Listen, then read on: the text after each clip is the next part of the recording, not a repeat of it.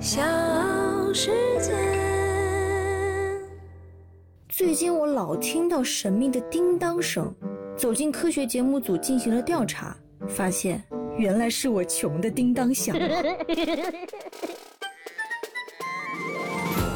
嘿，我是你的胖友翠儿，欢迎来到嘎嘣脆。像我这样善良又美丽的女生啊，走在大街上，走在地铁站的时候，经常会有一个帅哥拿着他的二维码来给我扫。我以为是要让我加他的微信，没想到他是让我扫二维码下载软件。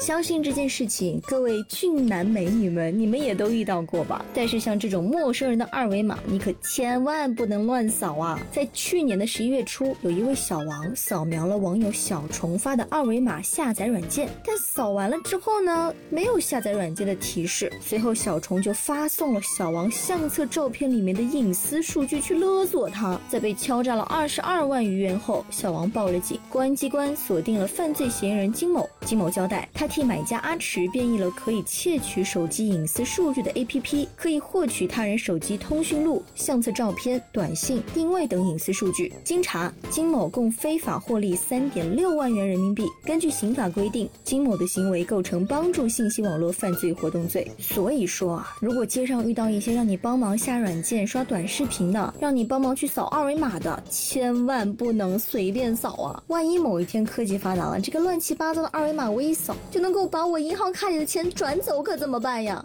虽然我的银行卡里也没有多少钱啊，但是你可千万不要觉得把钱放在银行就变得安全了。在山东枣庄发生了这样一件事情。二零零九年七月份的时候，一位孙女士在原恒泰农村合作银行存入了五十万，同年九月又存了五十万。二零一四年，恒泰农村合作银行进行了改制，改制后的银行呢，就是枣庄农商银行。二零一四年下半年，孙女士取钱的时候发现，原来一百万的存折上面就只有一块钱了。于是孙女士将枣庄农商银行告上了法庭。法院判决枣庄农商银行薛城支行向孙女士支付存款一百万元及相应的利息。直到二零二一年七月一号，法院对枣庄农商银行薛城支行立案强制执行，执行标的为一百万元。所以，当你真的有钱需要存银行的时候，到底存在哪个银行，还要稍微去研究一下呢。但就算你把钱存在了银行，你要是被别人骗了，主动从银行存款里取了出来，也是没有办法的事情。最近啊，有一位北京的张女士。网恋投资被骗了八百二十四万。这位张女士说了，自己在世纪佳缘网站邂逅了自称在银行上班的杨先生。在聊天的过程当中呢，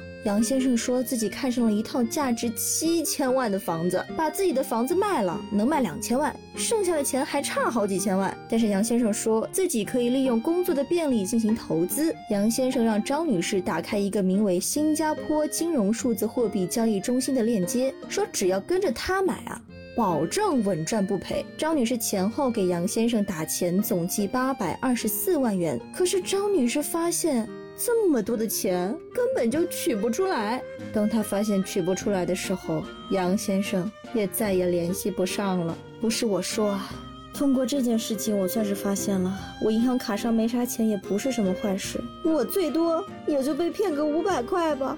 不过我们平时真的是要提高警惕性。不要这么轻易就被骗了，要跟那些聪明的朋友们多学习学习。最近苏州的一位财务小吴被拉进了一个公司群，对方的头像呢是他董事长的模样，然后董事长就说了有一笔一百五十六点八万元的款项需要支付，正准备汇款的时候，小吴突然想到之前看到的反诈宣传，怀疑这是典型的冒充领导的骗局，所以立刻致电董事长进行了核实。发现对方果然是个骗子，所以在这里要提醒大家，涉及公司转账的时候，一定要跟老板当面或者电话确认，避免上当受骗。那接下来就要进入到今天的冷知识环节了。如果你遇到九六幺幺零的来电，一定要接。九六幺幺零是公安机关反诈劝阻专线，当你遇到电信诈骗的时候，九六幺幺零就会向你发起报警，请你一定要接听。